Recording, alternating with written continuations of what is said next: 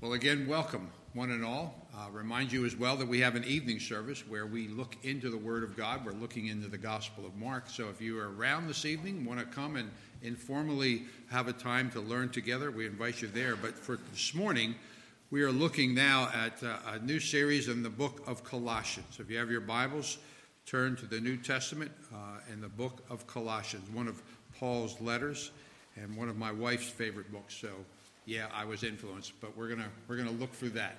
It's a great book. So as we begin this series looking into the book of Colossians, uh, I want you to see it as as much as you can. It's a personal letter from the apostle Paul. He wrote this while he was in prison in Rome. And this letter of Colossians is one of several prison epistles they're known as, uh, along with Philippians, Ephesians, and Philemon. And in that context, in prison, Paul was permitted to have visitors, but he was also uh, permitted to have parchment to write some of these letters. What do you do with your time when you're in jail? Well, sometimes you write personal letters.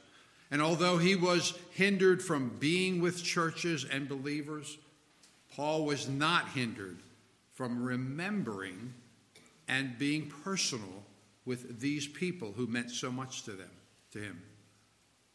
You know, think about it. There really is something even more special about receiving a personal letter from someone you know. You know that person is facing some very constraining circumstances that hinders them from being with you. You get a personal letter because they're limited by things like the pandemic. I can't see you. I can't be with you. I can't really communicate the way I want there's something about that. When you, we don't do enough of this, I would argue. We don't do enough personal handwriting anymore. It's all email, isn't it? it's all texting. That's okay. But there's something really special, isn't it? When you get a letter from someone you knew took the, took the time, they want to write personally to you. As I mentioned to you in the past here, I still have a collection of letters that my father wrote to my mother. And what made those precious and I'm not being melodramatic here, he literally wrote many of these letters in a foxhole while close by some of his fellow soldiers were dying. Death was real. My father could have died any time. But he was writing, writing in rain soaked, tarped foxholes, writing letters to my mother. They were pretty precious, weren't they? They were worth reading. And so that meant a lot. Or, or like some letters I still remember having received uh, from a member of my church when I first served in, a woman who was losing her capability because of MS. She would write to me to tell me specific things and to tell me how she was praying for me. They were very personal and very meaningful to me. I love to hold on to those. And they were worth reading more than once, weren't they? Friends, that's that really is what the Bible should mean to us increasingly. This is a precious book. It's a personal book that should mean more and more to us. So let's look at the, the book of Colossians, these first um, well, I just want to read the first eight verses. I said verses 1 through 14, but we're going to just focus on the first eight verses. So let me read those and give us the context as well. Hear now God's word. Paul, an apostle of Christ Jesus, by the will of God, and Timothy, our brother, to the saints and faithful brothers and sisters in Christ at Colossae, grace to you and peace from God our Father we always thank God, the Father of our Lord Jesus Christ, when we pray for you. Since we heard of your faith in Christ Jesus and of the love that you have for all the saints, because of the hope laid up for you in heaven. Of this you have heard before in the word of truth, the gospel, which has come to you, as indeed the whole world it is being is bearing fruit and increasing, as it also does among you, since the day you heard it and understood the grace of God in truth. just as you learned it from Epaphras, our beloved fellow servant. He is a faithful minister of Christ on your behalf and has made known to us your love in the Spirit. This letter, many things to consider here, but I would suggest to you this letter, like the whole of the Word of God, is a letter worth reading many times over. Don't just read it and say, okay, I read it, that's good, next. This is a letter, a personal letter that is designed to be read more than once. Giving you a context here of this book, this letter that Paul has written. It was written around 61 AD, uh, written from prison in response, as you saw, to the report from Epaphras. Epaphras. And it was written to a small and fledgling group of believers in Colossae.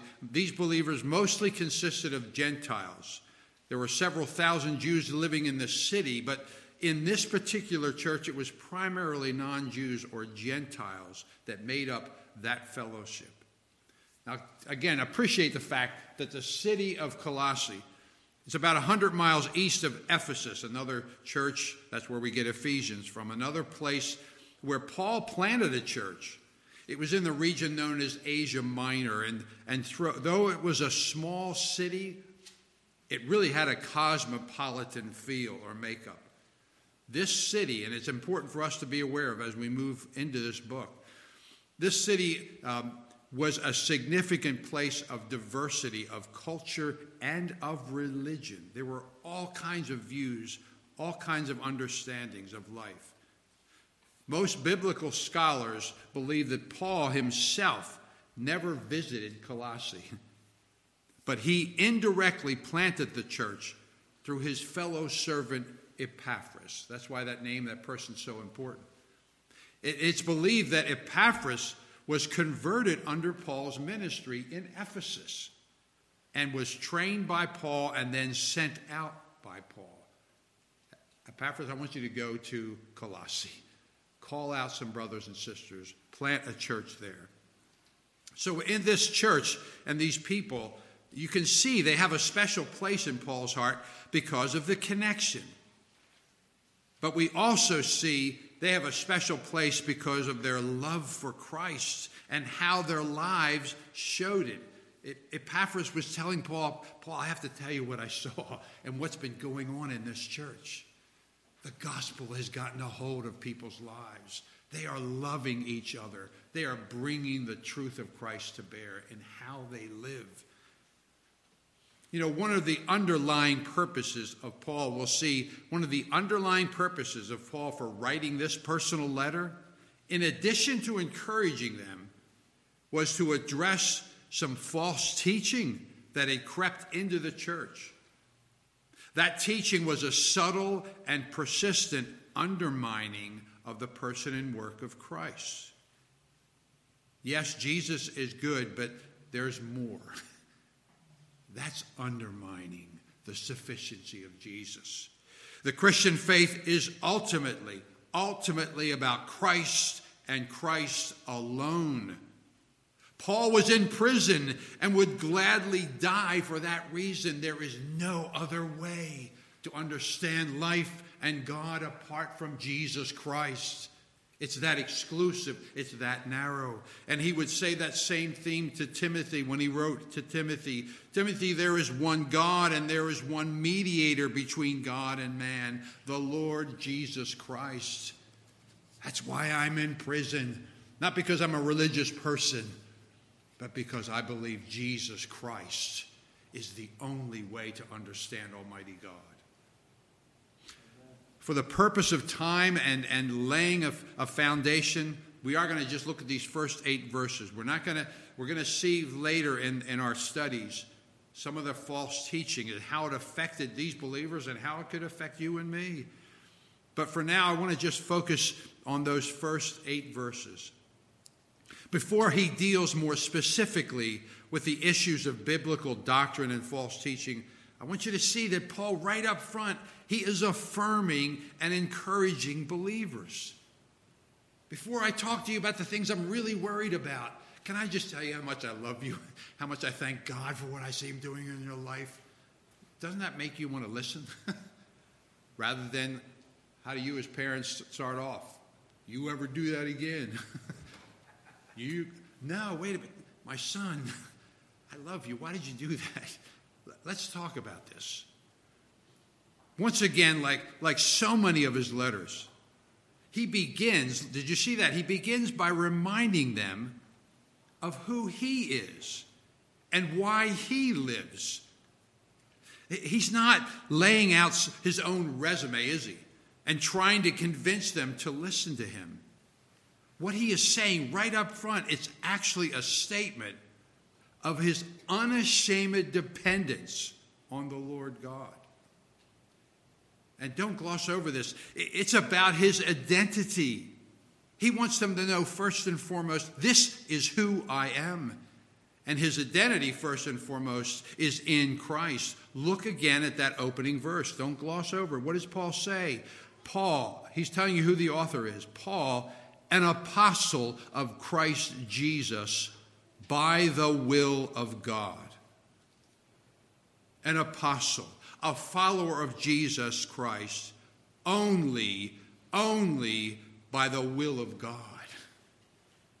This wasn't something I decided I'm going to be religious and be a Christian. I'm going to look good. No, God got a hold of my life. It was the will of God. It was not my will, first and foremost. It was God's will who called me.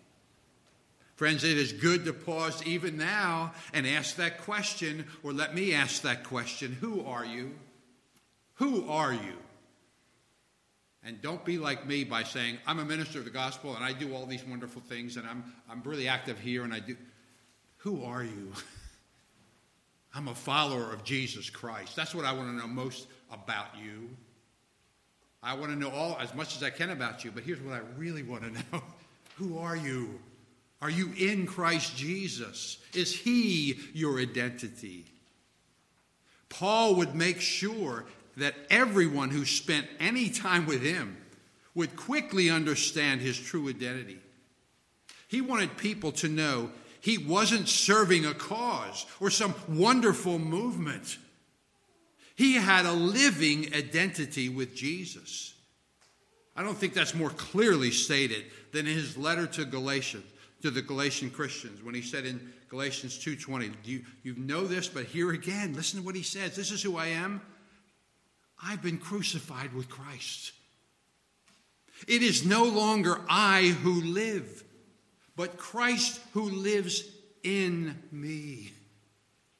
I am not a representative of the greatest cause in the world. I am I have no identity apart from the living Jesus in me. It's that personal, it's that important.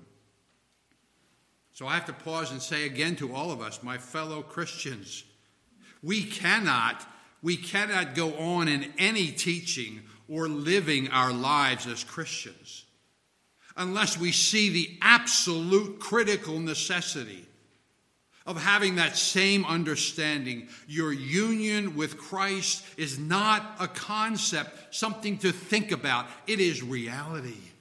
Is Jesus in you or not? Are you in Christ or not? You can't make it happen.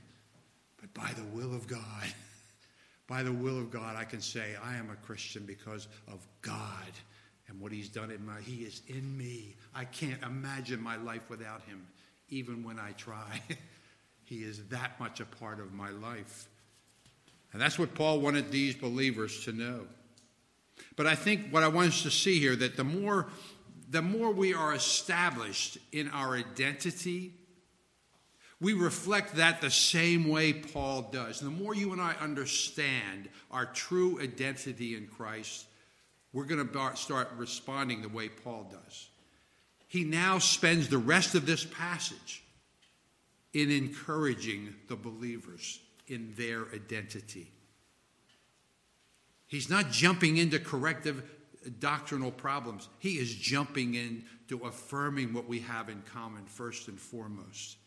And he does this in several ways, but let me just highlight two ways that I think he does it pretty richly and clearly in this passage. One is to remind them of who they really are. Did you see that? He gives followers of Jesus two rich adjectives in verse 2. He calls them saints and faithful brothers and sisters in Christ. saints and faithful brothers and sisters in Christ. Think about it. He doesn't see them as helpful servants to make him successful. He first and foremost sees them as fellow Christians who are holy and fellow pilgrims. Brothers and sisters, not based on my interpretation, but based on the Word of God. If you confess Jesus, you are holy. No, I'm not. Yes, you are. No, I'm not. Yes, you are. not because of you, but because of Christ. You are holy. And you are a pilgrim trying to get to know Jesus better and better. That's how I must see you. That's how you must see me. Don't look at me in my title or my role. Don't let me do that to you. Don't let me primarily look at you as your functional identity. Who are you? You are holy. You are a follower of Jesus. Paul wanted us to know that because think about it, left to ourselves, we can easily get discouraged, can't we?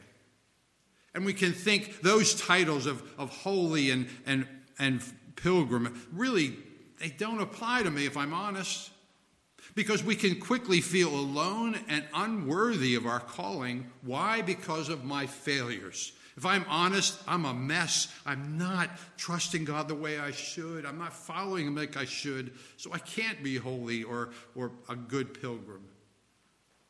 I still remember years ago, this is early on in my uh, ministry with Youth for Christ, when I just graduated from college and I spent time in this ministry. And I remember um, a guy giving me advice that had a lifelong impact. I was in it for several years and I was feeling more and more like a failure because I was not successful the way I thought I was supposed to be. And I'm not doing everything I was supposed to do. And it was just more and more obvious to me Jerry, you're in the wrong place at the wrong time. go flip burgers, go do anything else because you're not making it here. Just forget it. And I, I was ready to just walk out and quit. And this guy pulled me aside, and I thought I should just leave. And he pulled me aside, and with a loving rebuke, he said, McFarland, and again, we had a good enough relationship. He would almost grab my lapel, and he would treat me as kind of a, a child. He was an older brother, but he was a regional director. And he pulled me aside. and He said, McFarland, God has not called you to be successful, He's called you to be faithful. You be as obsessed about being faithful, He'll take care of your success. Now, that didn't fix me immediately, but I'll never forget that. It had a sealing moment in my soul. God, don't let me be so obsessed with success that when I don't succeed, I give up. Let me be obsessed with faithfulness, of trusting in you, of getting to know you better, and believing what you say. So you see that that Paul was really encouraging them about their identity. But the second way is a similar way, but it's equally important. He encourages them specifically, doesn't he? He just, in this beginning, was a general encouragement of who they are, but now he's being specific. It was interesting. Recently, I, I talked to a, a seminary student online, and she learned early in life, she said, from her pastor that when you want to encourage someone, be sure to be specific. this pastor referred to this his own challenges sometimes when, when people would respond to a sermon that he preached by saying something like, Great sermon, really wonderful thoughts. And he found himself thinking, I appreciate that, but what specifically meant something to you? what, what, how did God particularly use this? And she said that was helpful when she tries to encourage people in her counseling. She tries to be very specific. Here, Paul is pretty specific, looking at verses 3 and 4, when he says he and Timothy, he and Timothy prayed for them with thanksgiving. And in particular, they were thankful for their faith in Jesus and their love for each other. Again, they didn't have some generic thing. We're grateful that you love Jesus. No, we're grateful that you really love Christ and you love each other. We've heard specific things about that. The way they were daily living was a confirmation of what had taken place in their hearts. You know, there is really no greater, there really is no greater joy for any of us, think about it, than to hear of God's children walking in the truth and proving that by how they love one another. Doesn't that do your soul good when you see Christians really working at it and focusing on the Lord and actually loving each other? It does something to your soul, friends. It makes you want to take Jesus a little more seriously. But do you see? Do you see how Paul continues this opening section of encouragement? by expanding further their understanding. He wants to get them excited about what God is doing. And he does this by reminding them in verses 5 and 6 of the foundation and the effect of the gospel. The good news of truth, of the truth of the gospel, is that Jesus the Savior has come and lived, died for you, rose again, and even now is praying for you. Paul wants them to see this is what life is about. But, friends, this doesn't make sense that you or me, or give us hope, unless, like Paul says in verse 5, unless you have heard before in the word of truth the gospel, unless the Spirit of God has touched you and made you see, I, I need this Jesus. Unless the Spirit of God has touched your heart, shown you your need, and his love for you in Christ, it doesn't, doesn't make sense. Paul knew, he knew that the essence of the Christian faith is that we walk by faith, not by sight. We trust in the promises of God. We believe in a Savior we can't see, but we believe He is risen, He reigns above, he is coming again. Sounds a little bit like the Apostles' Creed, doesn't it? Christian, what do you believe? I believe in God, the Father Almighty, maker of heaven. Wait, do you understand what that means? What a powerful thing to say, I believe in the God who is invisible, a God of history who's done something, a Savior who died on a cross. I wasn't there, but I believe it. Why? Because of the Spirit of God.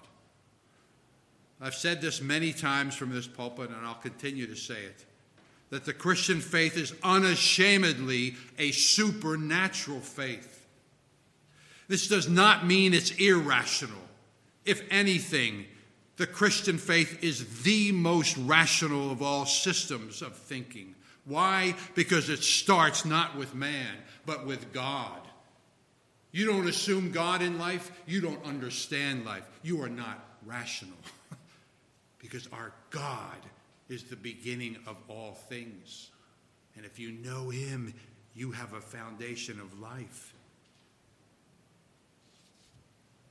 But let's look further again at how Paul wants them to see and even fuller identity. These believers, along with he and Timothy, they're part of a worldwide network of the church of Christ. Did you see just a little bit of what he said and how powerful that is? As he reminds them in verse 6, this good news has not only come to them, it is having an impact around the world. It is bearing fruit. You understand what that means? Paul is saying, look, that means people are being converted to Jesus and living faithful and loving lives and the world is taking notice. It's about the grace of God changing lives. You know, it's also all too easy, isn't it? And it's even understandable in our day and age to believe that we are losing the battle for the gospel. Doesn't it feel like that? What is going on in our country? What's going on in our world? This is it. This is the beginning of the end. I can tell you, I'm not a prophet, but here it comes. We get so consumed by the negatives, and sometimes justly so. But, friends, Listen, just look at the erosion of our own country, but the American church. Breaks my heart as a pastor. Almost every week you hear something about a Christian leader who's fallen. I love Jesus, but I did something immoral. I can no longer follow Christ the way I should. Then look even closer. Look at the statistics of divorce and broken relationships and young people saying goodbye to faith in Christ. I don't need this anymore. Why aren't we as consumed by that as we are by who's getting elected in this country? I care, but I care more about the church of Christ. Where is Jesus in the lives of the church? Why are we not holy and living as pilgrims? Why are we saying enough? I'm done. No. Let's be as burdened for the holiness of Jesus and his church as we are for our land. Oh, that's not encouraging, is it? To see how messed up we are as a country and as a church. But Paul reminds us, Paul reminds us the church that is headed and led by the risen Christ is alive and well the gates of hell will not prevail against my church. I don't care how dark it gets. But Paul reminds us of that. But look no further, friends, for an example. Look no further than the church in China. If you're not aware of it, uh, I hear a lot from our students and people that I know are working there. Do you know that that underground church that's in a land that is oppressed for, cent- for decades, centuries, against the Christian faith is one of the largest churches in the world. The underground church is alive and well. People are being converted in a land that is against the gospel. Doesn't that do your soul good? Doesn't that do something to know? Or listen to stories, if you've not, look at the stories among even the Muslim population. The gospel is penetrating what was to believed to be the impenetrable places and hearts. Muslims are being converted to Jesus. Oh, that does the heart good to hear. That's encouraging. Paul is saying, My brothers and sisters, I'm in jail, I'm in prison, I might die. But praise be to God, the church is alive. Lives are being changed. But don't lose sight of the fact. At the end of even this brief passage in verse 8, do you see that Paul is practicing what he preaches? He was personally affected by the personal news he received from Epaphras. In that news, Epaphras says this to Paul well, Paul says this about what Epaphras told him. He said, He has made known to us your love in the Spirit. Paul didn't just say your love for each other, but moved by the Spirit of God, Paul is saying your love in the Spirit of Jesus. Paul himself was personally encouraged. And I believe that, that news that he heard was part of the Holy Spirit's inspiring Paul to write this personal letter to the brothers and sisters at Colossae. We believe this is the Word of God directed by the Spirit of God. Every word we read here is from the mouth of God using the men He's used to write this. The Spirit of God told Paul, write this down and write this, Paul, that you were, you were encouraged by the love you heard about people in the spirit of my son. Not just human love, the Spirit of God. And as we'll see next week, this was part of the process by which he was going to get even more personal before he got into the issues of doctrine that concerned him. It is so important for us to see this. This is not just an objective textbook of corrective behavior modification.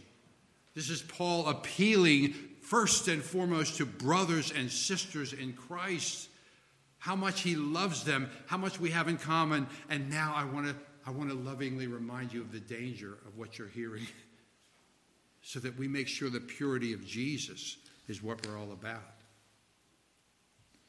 So, as I mentioned, uh, this in the beginning, this, this book we call the Bible, this book should be seen as a personal letter from God to you and me. Yes, at the same time, some of the books in this compilation we call God's Word are they're more personal than others, but the whole book is a personal written recording for you from God. And these books need to be read often.